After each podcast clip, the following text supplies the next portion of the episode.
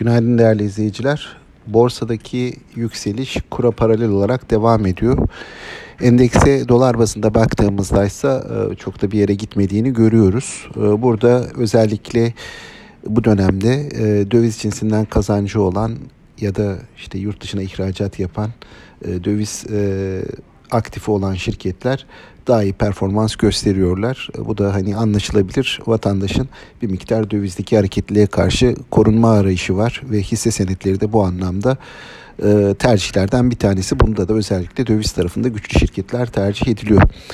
Ee, bugün de hani dünden çok farklı bir borsa beklentisi içerisinde değiliz. Ee, yani dün olduğu gibi kur tarafındaki hareketlilik sürdüğü müddetçe e, döviz almayı riskli bulan vatandaşların, yatırımcıların burada hisse senedi tercihleri e, dövize ağırlıklı şirketler olmak üzere devam edecek. Bu da endeksi TL bazında yukarı seviyelere taşımaya devam edecek diye düşünüyoruz.